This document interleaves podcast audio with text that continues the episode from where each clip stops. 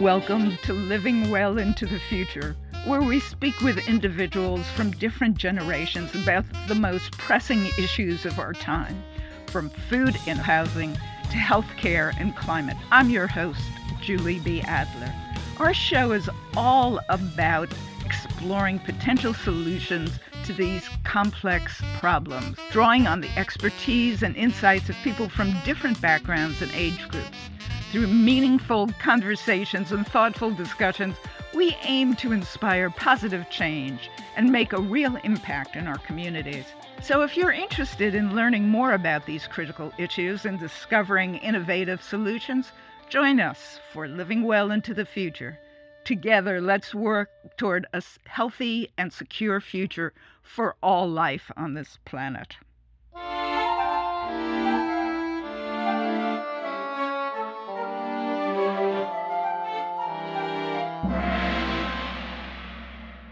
As we continue to explore sustainability and resilience, today we'll be looking primarily at Berkshire County, Massachusetts, where local and national conservation organizations play a critical role in working to protect and preserve our natural resources, promote sustainable practices, and build stronger, more resilient communities.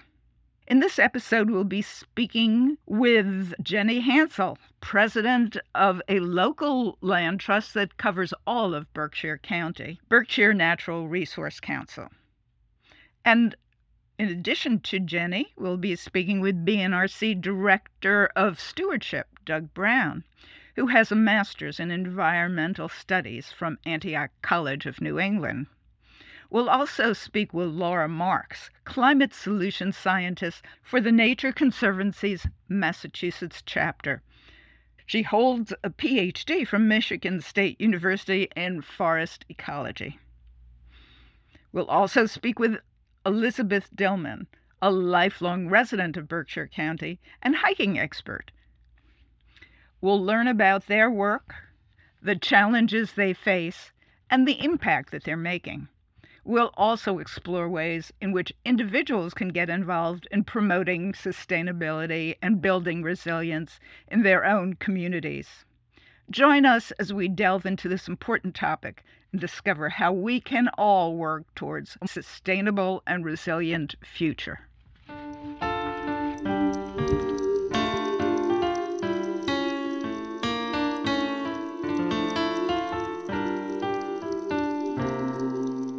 Jenny Hansell, president of BNRC, describes their mission this way to protect and care for the Berkshires for public benefit and enjoyment. And by the public, we don't just mean people, we mean benefit and enjoyment of all of the things that live on the land, plants and the animals. Laura Marx, the climate solution scientist for the Nature Conservancy's Massachusetts chapter, describes their mission this way. The Nature Conservancy has a mission to protect the lands and waters upon which all life depends. And we're actually an international nonprofit.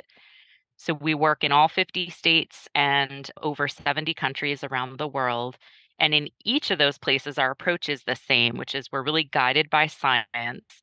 So we look in that particular area at what the environmental challenges are and what the solutions are, and then work on protecting land for wildlife habitat and all the other ecosystem services that it provides, going first to the places that are providing the most ecosystem services and also, we always look for places where nature can solve problems for both nature and people. Bess Dillman, born in 1950 on a farm in Otis, a small community in the Berkshires at the border of Massachusetts and Connecticut. On multiple days per week in all seasons can be found hiking, leading hikes, and teaching new hikers. She knows the Berkshire Hills to her soul. Pun intended. Bess we know one another from the Tuesday hiking group that you established about 12 years ago, but I don't know much about you. Where did you grow up? I spent from birth to the end of high school in Otis, and I lived on a 350 acre farm. I call it an old house type farm with all different kinds of animals. We were half a mile from the state road and the nearest neighbor was probably two miles away. Were you always inclined to go out into the forests and explore? Yes, my family did that. My father was a great outdoors person. He loved to be out in the woods and share what he knew, and he was always very excited if he found anything that was a little bit different or the first flowering plant of the season or whatever.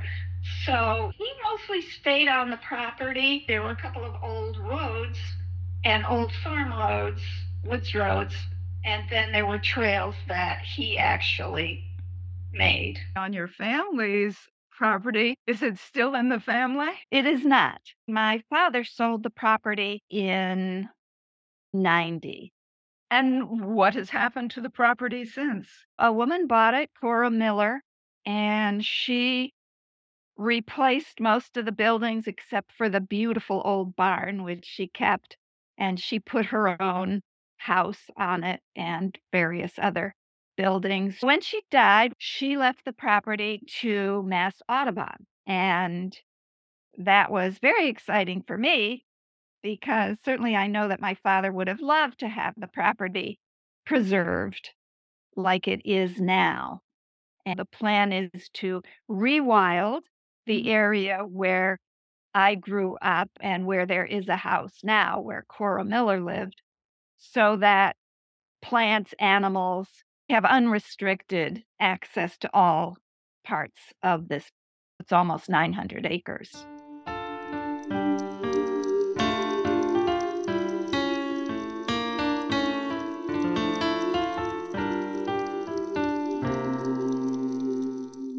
Now that Bess introduced us to the Berkshires, let's speak with Jenny and Doug from the BNRC. Jenny Hansell and Doug Brown. Could you explain the role of the Berkshire Natural Resource Council in the Berkshires? Sure. We are the land trust that works throughout Berkshire County and only in Berkshire County, Massachusetts. There is no other land trust that can say that.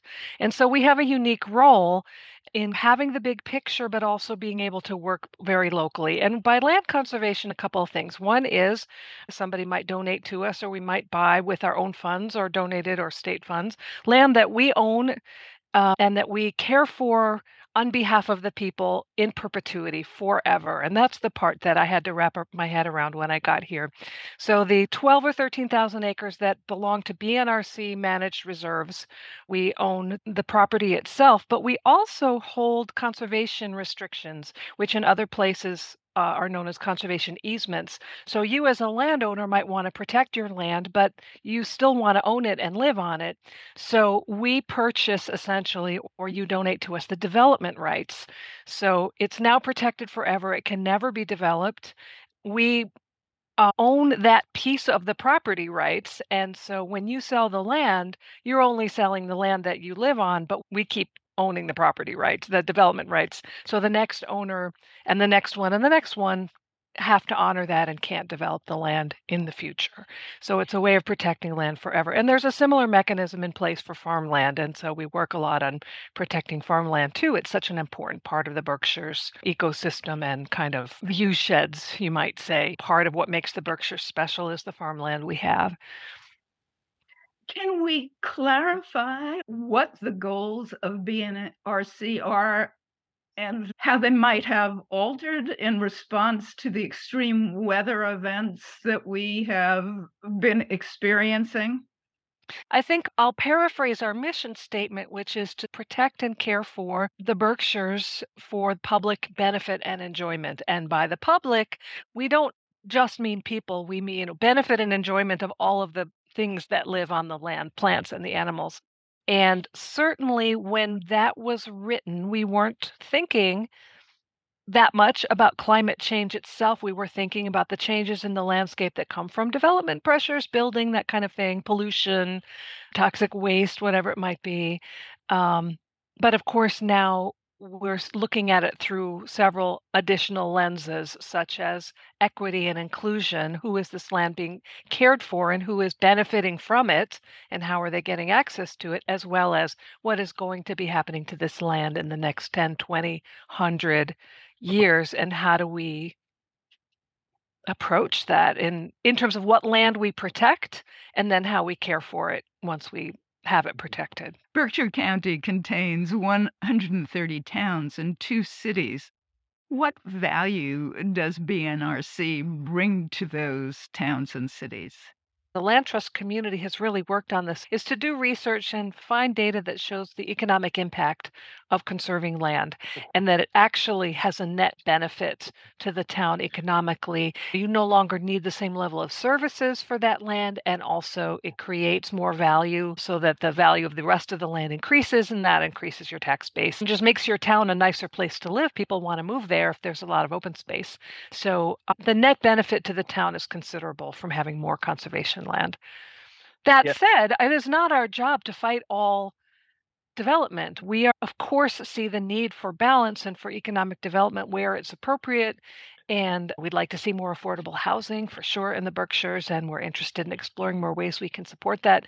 But there's land that once this land is gone, it's never coming back.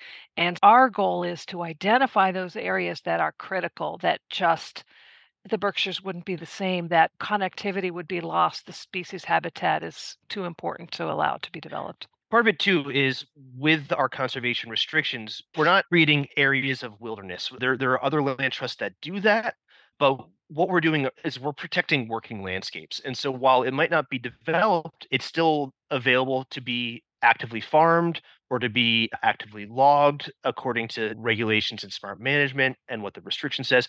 And so there is that part of the rural economy that still exists through the land protection that we do.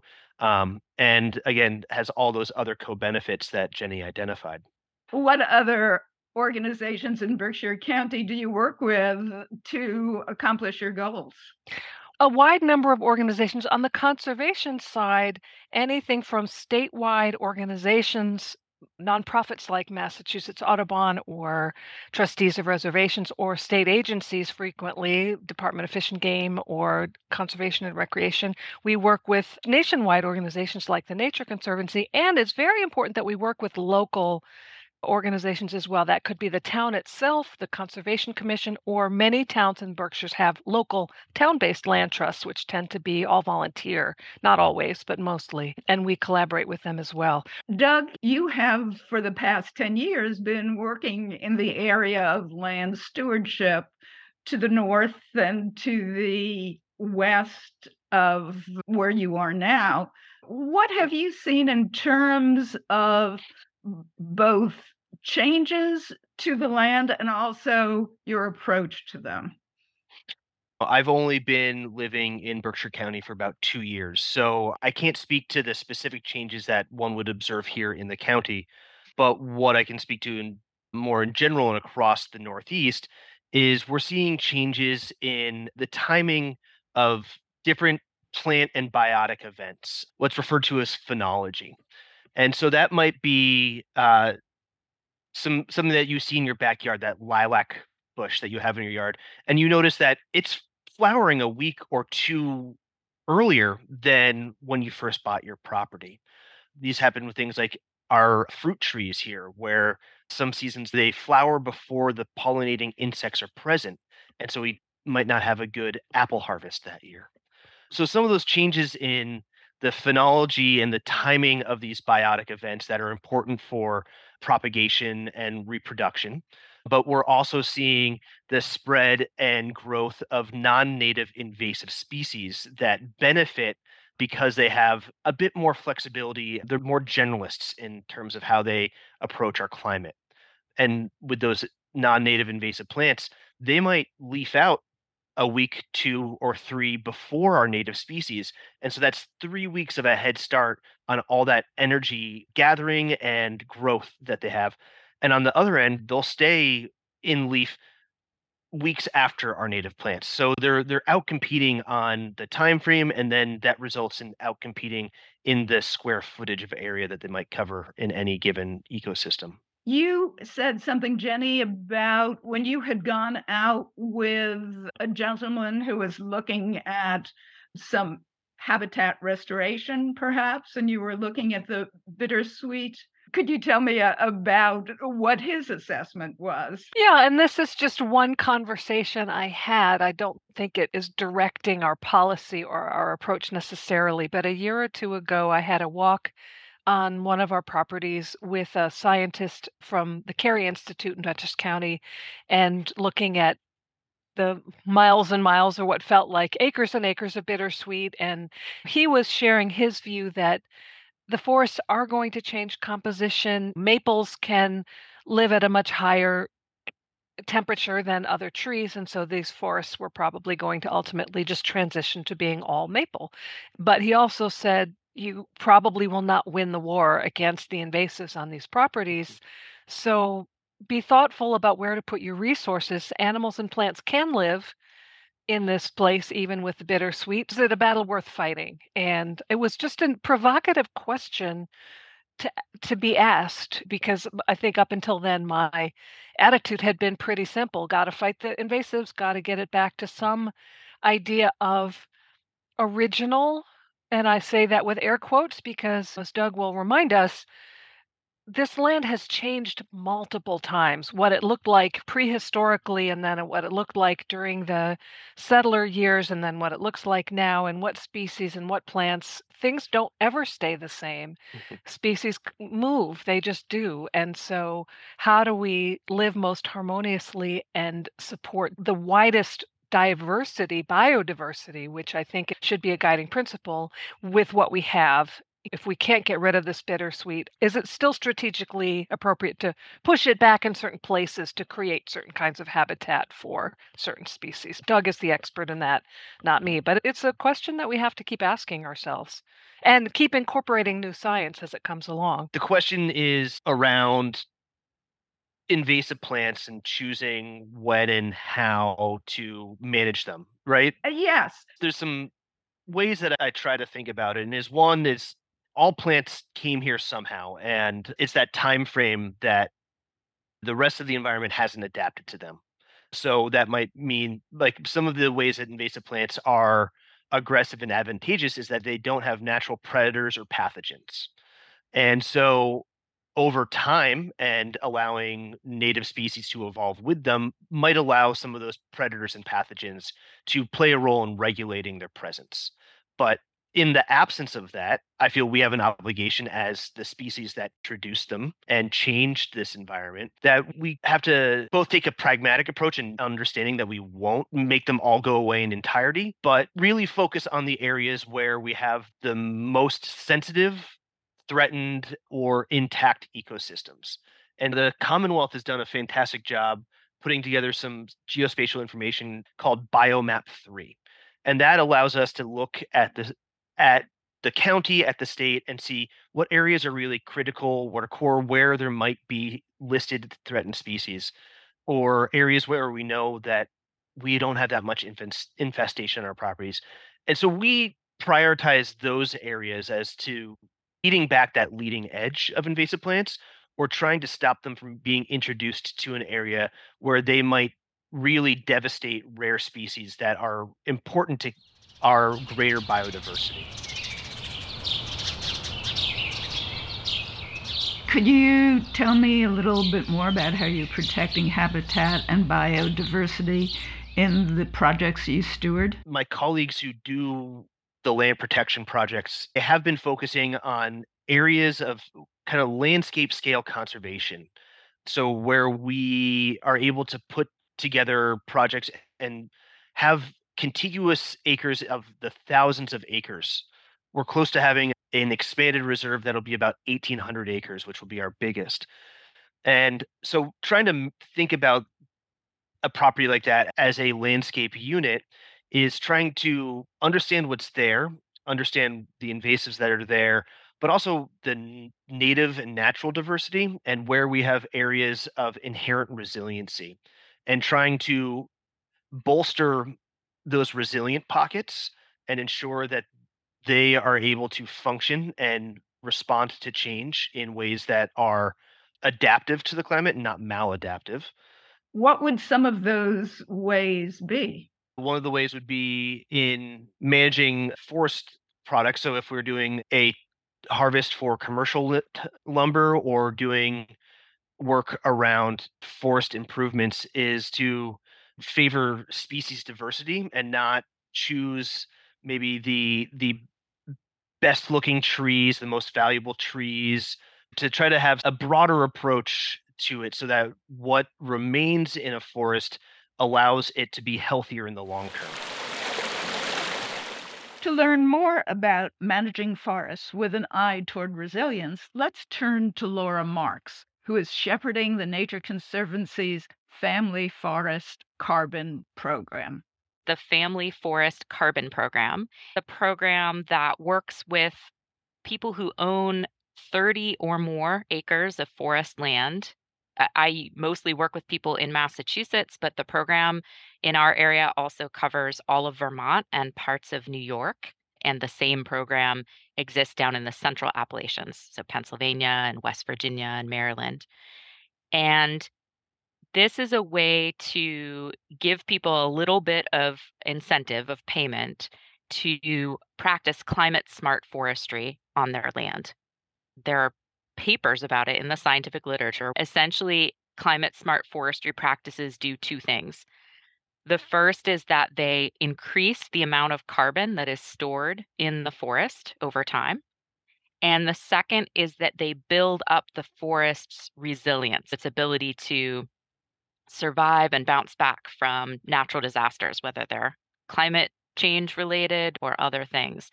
And there's always this third piece where the wording varies, but it gets at the idea that climate smart forestry needs to respect the rights of workers and the landowners as well. So you could do the best forestry in the world, but if you're not providing safety equipment for your loggers, that doesn't quite meet the the intent of that term.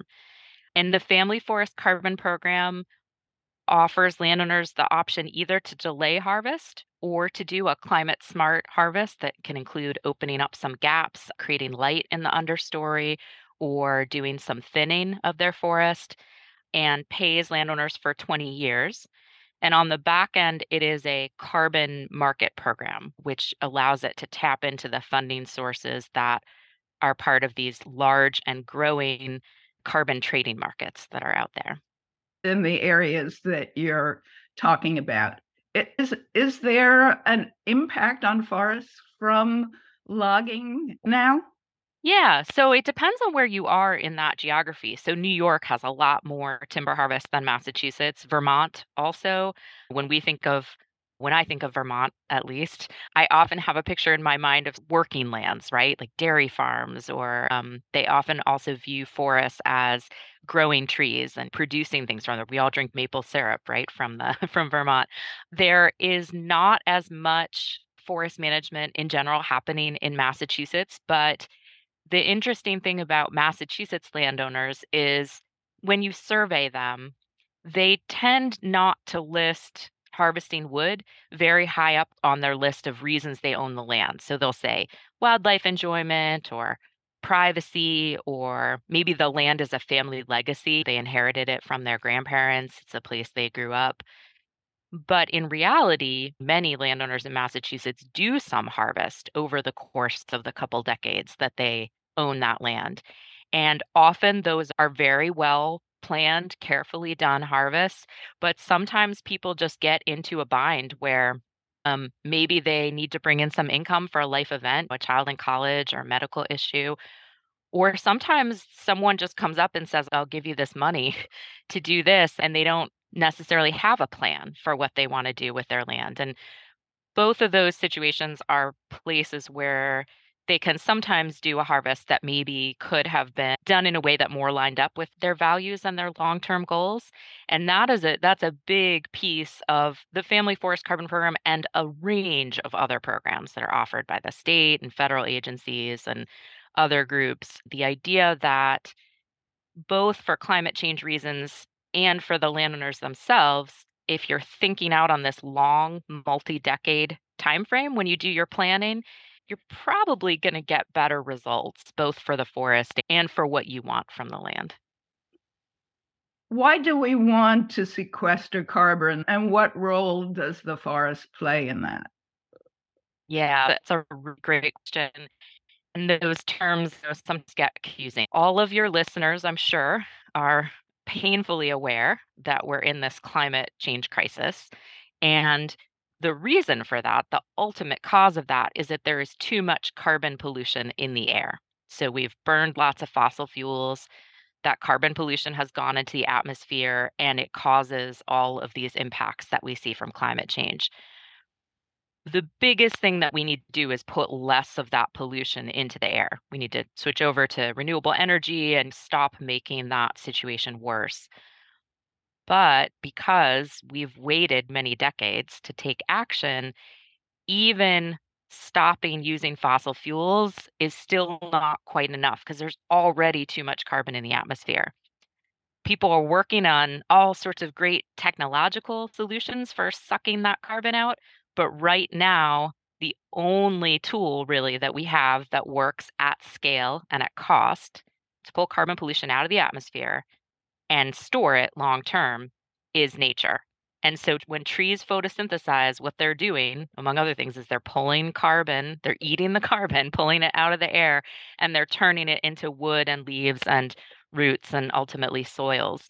So the more that we can do to make sure that we are protecting our existing forests, by which I mean not necessarily never touching them, but not converting them into development parking lots, things like that, and that those forests are as healthy as they can be, then the better job they will be able to do each year of cleaning up mess you know, and down some of that carbon pollution. While the BNRC is not currently working with carbon sequestration programs, it does use the climate smart management techniques to increase carbon sequestration in the properties they manage, as Doug describes. While there are those carbon sequestration crediting and financing programs out there, when we approach forest management and property management, we are looking at it through that that climate smart lens, really trying to think about what type of forest management practices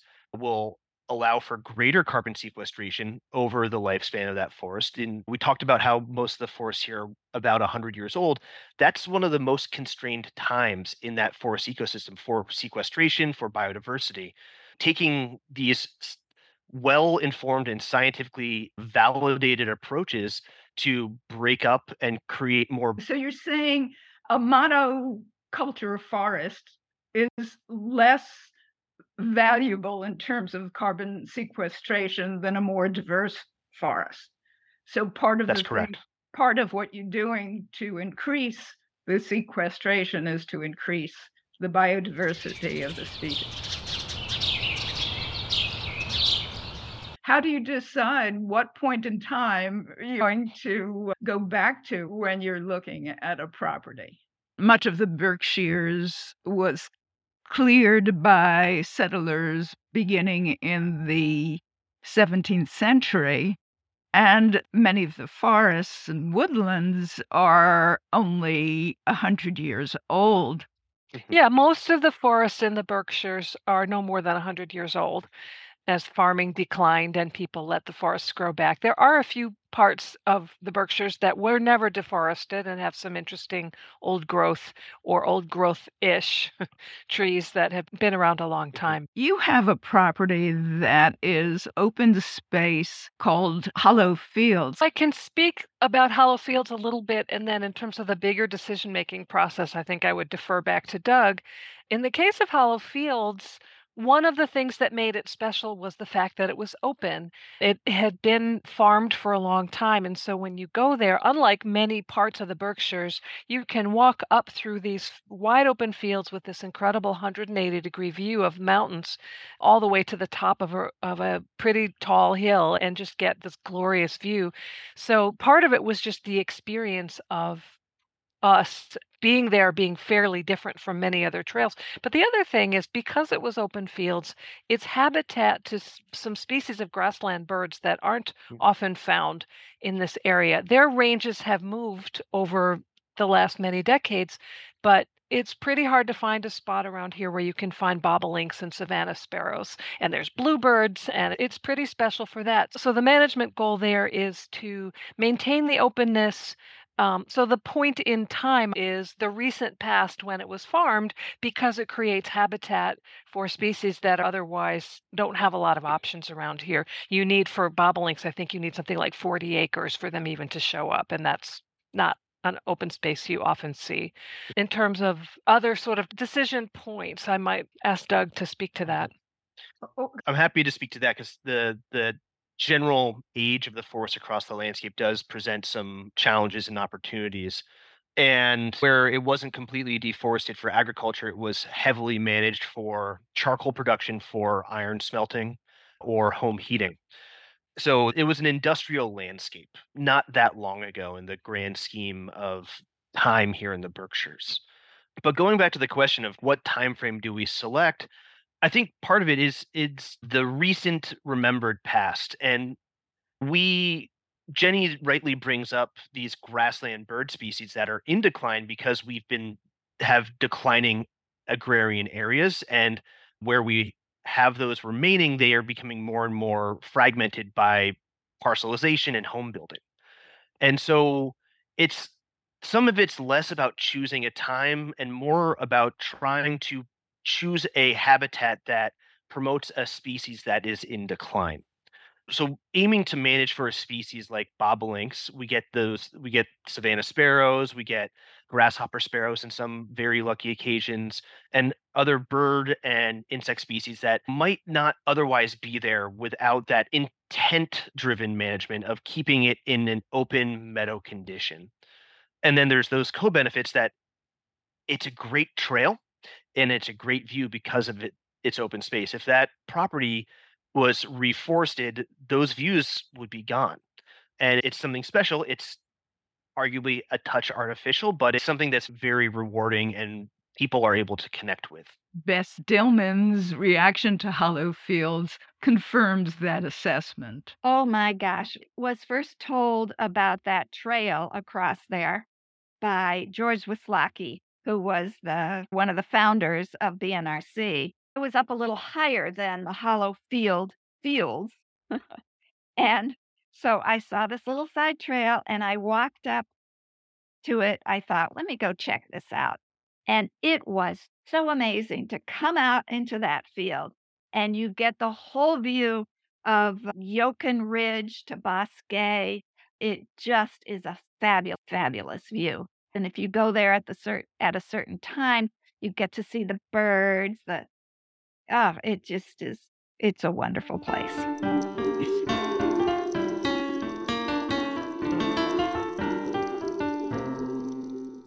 Back to the BNRC. You've talked now, both of you, some about contiguous parcels. You are working on a major project called the High Road.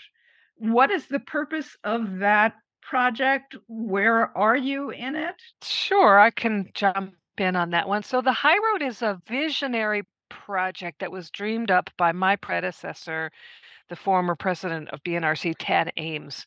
And his idea was based on the fact that in Europe, you can walk across and onto multiple countries through trails across France or England or the Camino de Santiago in Spain, which goes through several different countries. And it's a wonderful opportunity to experience the land around you on foot. It can be a spiritual pilgrimage for people. It can be an engine of tourism and a sort of economic development. It has so many wonderful benefits and can be an engine of conservation because, in order to create these long distance trails, you need to conserve the land that they would go through or at least protect it in some way. And so the vision is to create a network of trails that connects the Berkshires um, originally, it was seen as end to end, kind of a whole different routes where you could walk from Williamstown to Sheffield or that kind of thing. That's way off in the future. Now, how we're really looking at it, and I think our thinking was really shaped very much by the pandemic and how people heard the importance of being able to get outside and be in nature and also how for some people that's difficult. Either they don't have a car they don't have access they're not as familiar with hiking. So the vision now is to create is to connect town to town via trail or just town to trail. For example, we might start with a trail that goes from a downtown area out to a trail and then back again. But that's still an experience that's quite different from just driving to a parking area and doing a loop and coming back. The idea is that you can get somewhere. We used to talk about it as food to food because if you're hiking the long distance, you need a place to stop and get something to eat. So you don't want to have way stations be longer than a half a day's hike if you can possibly plan that. So right now the status of it is we opened our first long distance segment which connects Pittsfield to Lenox a year or two ago. It's called the Yokun Ridge Trail and we now have a full-time high road coordinator who's developing I think she's got 5 or 6 routes in various stages of planning and um, each one is different and unique in the kind of hiking experience that you would have on it. The Appalachian Trail goes through Berkshire County. Does it interact with it? It it interacts with all of the trails. There's the Ashuwillticook Rail Trail, and there's other long distance trails that exist, other town trails. For example, in North Adams and Williamstown, a group of folks are developing something called the Adventure Trail, which will connect North Adams to Williamstown. And so we're trying to collaborate with everybody to the extent that they're interested.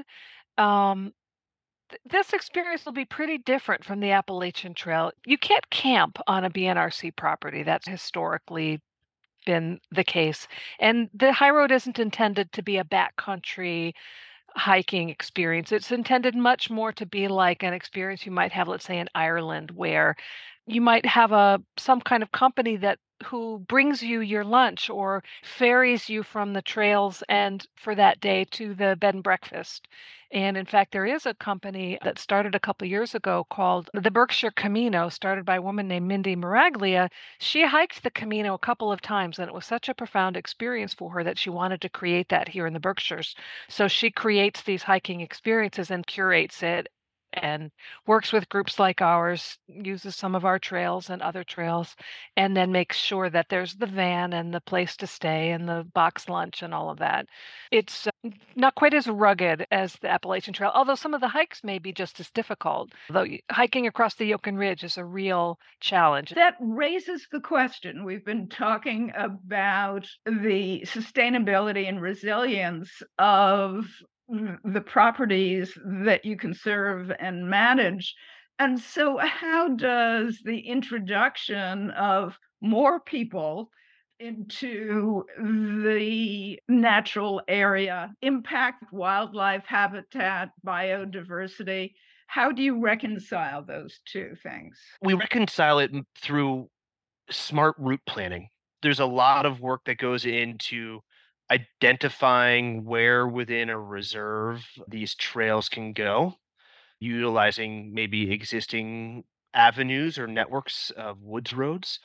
But it's often, it again goes back and looks at that, that biomap 3 data and other site specific information that we have to ensure that we're not adding people all over a property, but we're concentrating people along a certain corridor where we, if there is a negative effect caused by that recreational intensity that we're really limiting it to an area where it doesn't impact the property as a whole. A BNRC property is not a spider web network of recreation across it. Even our biggest reserves have some of the smallest trail footprints, allowing both people and nature to coexist. BNRC can't do what we do in land protection without people being a big part of it. And people are a part of this landscape and are part of nature. And so balancing those in in in a smart and designed way allows us to use the best information that we have at a given time to limit the effects and promote wildlife conservation in addition to that recreational opportunity. Bess Stillman hiked the Yokun Ridge Trail both before and after the rerouting for the High Road project. Here's what she has to say about it.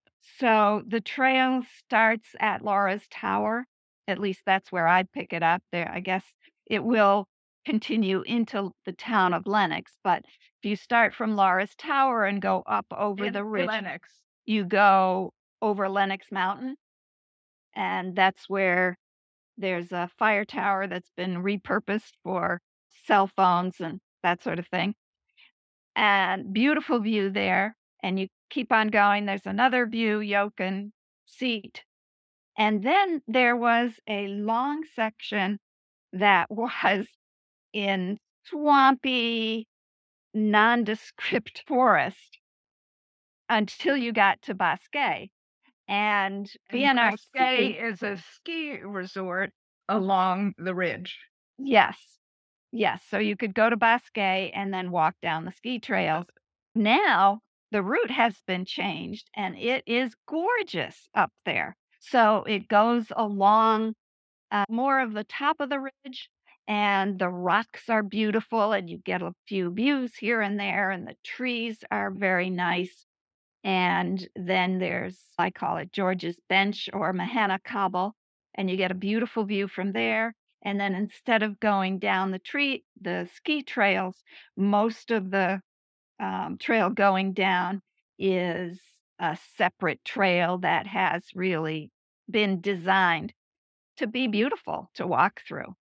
So it's a huge difference how to make it most enjoyable for hikers and yet not go on a sensitive area that could be ruined or plants that are particularly sensitive. You don't want to trample over those plants.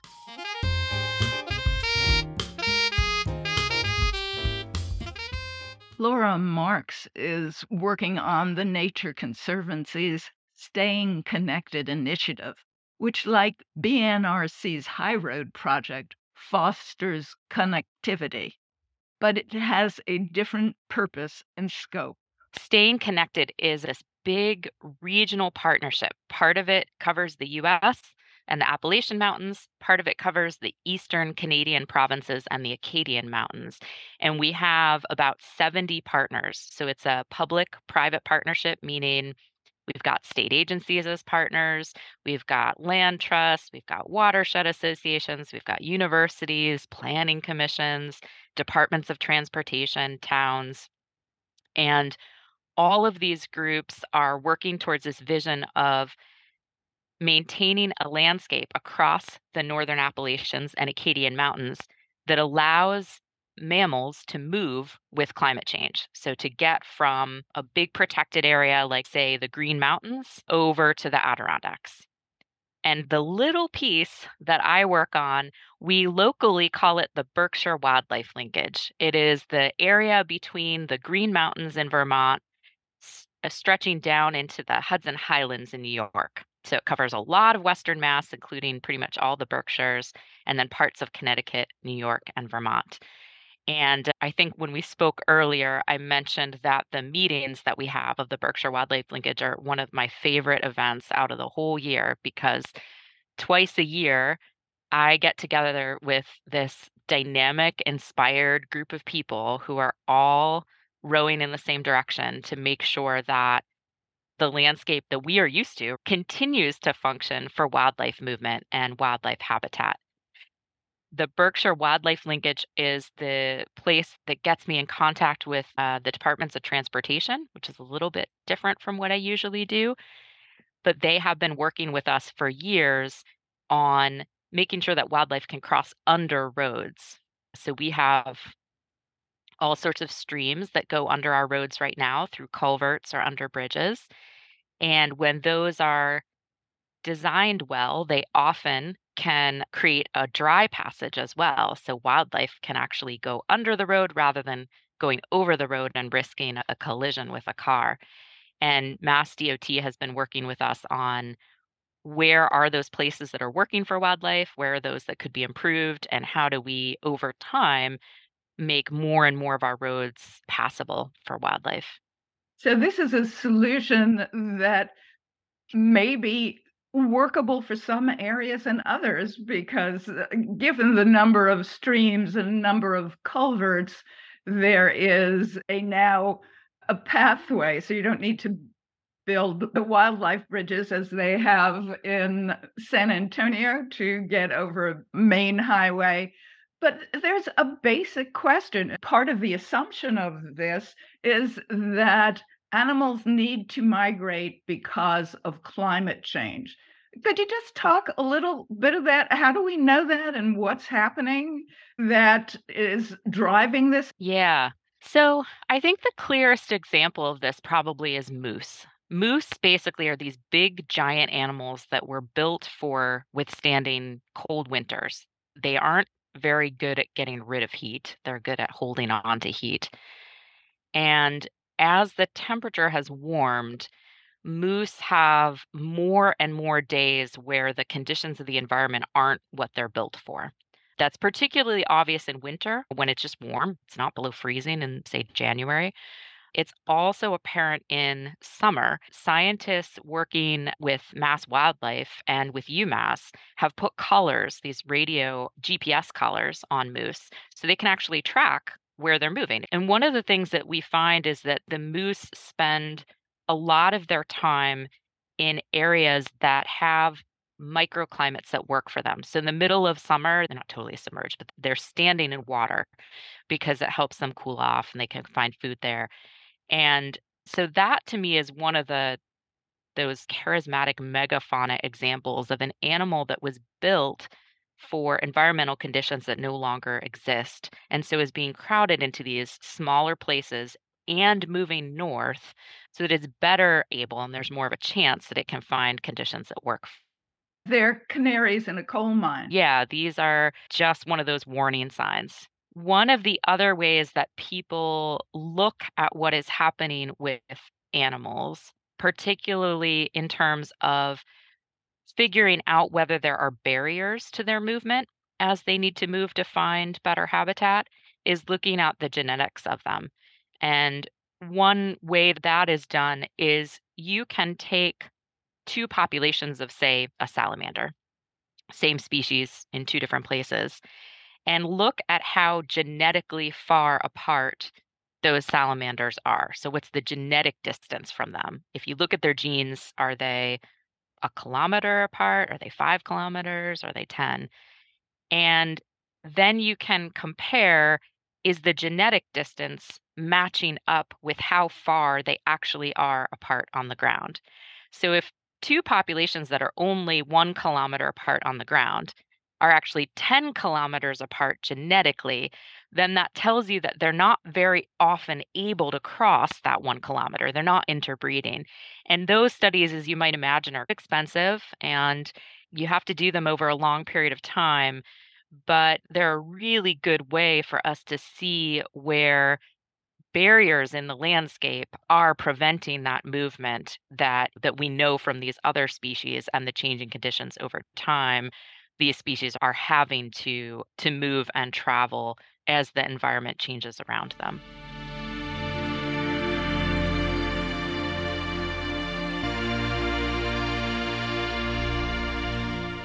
Jenny, about your strategic plan and that is in process how will it affect increasing biological diversity, natural habitat, and wildlife travel corridors, and just the general health of the ecosystem? One piece of the strategic planning process involves kind of bringing online this geospatial model, which is a way of using mapping and data, the kind of data that Doug described, to identify the parcels of land in the Berkshires that are not yet conserved and that absolutely must be based on the criteria that we established through this process. Maximum climate resilience sequestration whatever it might be creates buffer zones around towns for severe weather events creates pocket parks in urban areas for kids. We can name any number of criteria that we might choose to feel are crucial going forward and then use this technology to say that one and that one and then devote the resources towards them. Over the last few years, we've really expanded our thinking about a what kinds of land need to be protected in the Berkshires. What does the Berkshires need that only BNRC can provide, or what more could we be doing to meet the needs in the Berkshires? So our new initiatives around farmland are really a good example of that. You know, we've always worked on farmland, but in a very narrow, defined way, and we've been really growing and no pun intended opening that up to more ways of working to help farmers get access to land and stay on the land and thrive. Everything that we're doing now in terms of thinking and planning and researching and data gathering and uh, analyzing that data is aimed towards creating more sustainability in the Berkshires. Last question What advice do you have for the listeners on best practices so that when they enter BNRC lands, they can support the sustainability, the resilience, the life habitat, and biodiversity? I would just back up a little bit before I answer that because to me the question is what can people do to support a sustainable environment and the and I would say the first answer to that is get outside, take a walk, invite someone to take a walk with you. Before you worry about how to walk the proper way, just enjoy nature. Take a minute to enjoy it and bring someone with you to enjoy it because if you experience nature, you will fall in love with nature. And if you love it, you will protect it. Mm. And you will find out what more you can do to protect it and build your own connection to nature because that's what will sustain you and create a sense of peace and healing and sort of passion for the natural world in yourself. Observing the birds at the feeder in your backyard or hiking up Yokun Ridge, it doesn't matter. It's whatever gives you that sense of pleasure and joy. And then in terms of how to care for it, we actually are publishing a new publication called Everybody Can Hike. And it's got guidelines for people who aren't as familiar with A, how to stay safe out there, what to bring, but also etiquette, how don't litter, take out whatever you take in, that kind of thing. Don't collect wildflowers and harm the plants, that kind of thing there's lots of resources that exist for that, and our new publication in English and Spanish is a great guide to that. And it's on our website or will be very soon. And what is your website? bnrc.org. As Jenny recommends, Bess Stillman is fostering a new crop of nature lovers. This new course that you're starting for Osher Lifelong Learning Institute at BCC, did it fill up immediately? It filled up the first day that it was open for registration. When you spend time, walk slowly, look all around you, it's amazing what you can see. How do you identify the plants? I use an app called Seek, which is from iNaturalist. It works best on flowers. And then there's an app called Merlin, and that's from Cornell and it will tell you your options for birds by color. It also has a microphone. So you turn on the microphone and it will tell you exactly what bird song you're listening to. Laura, can you give listeners an idea of some of the things that they can do on their own land? Absolutely. And that is always a tricky question. So I asked some of my colleagues too for their ideas, which was helpful. This is so dependent on whether you yourself are a landowner or you're someone who doesn't own any land, but you're just really interested in this. And I would say that there's two actions that sort of anyone can take, whether you own land or not. And the first is just becoming really aware of which elected officials, and sometimes this is town officials, sometimes it's state, sometimes it's bigger than that, are working on the environmental problems that that are facing you in your area and that you care about and making sure that that you vote for them. The second one is particularly in Massachusetts we have this we're so lucky that we have this huge network of land trusts and community-based groups who again are working on the ground at a pretty small scale so, supporting your local land trust or your local watershed association or whatever that group is for you, I think is really key and important. For those of us who are lucky enough to have land, whether it's a little yard or if people have a larger piece of land, keeping that land in natural cover is one of the most impactful things that any of us can do from a carbon standpoint. So, if you have forest, keep it as forests. Think really carefully about any decisions to convert forest permanently to another land type. And there's also managing with that principle that we talked about earlier with diversity in mind. So, even in a tiny little house lot, often we can have an area where maybe we don't mow and we allow some wildflowers to grow, plant a pollinator garden, or have some more different heights growing there rather than just grass. Thank you, Laura. And thanks to Jenny Hansell, Doug Brown, Laura Marx, and Bess Stillman for sharing their knowledge with us today. Go to our website, livingwellintothefuture.net, where you can find our show notes and leave messages. We'd love to hear from you. Subscribe to Living Well into the Future wherever you get your podcasts so you don't miss a single episode. Please give us a five star rating so other people can find us. You'll find this and future episodes of Living Well into the Future on WTBRFM.com, Apple Podcasts, Google Play, and Stitcher. You can even ask your smart device to play Living Well into the Future podcast.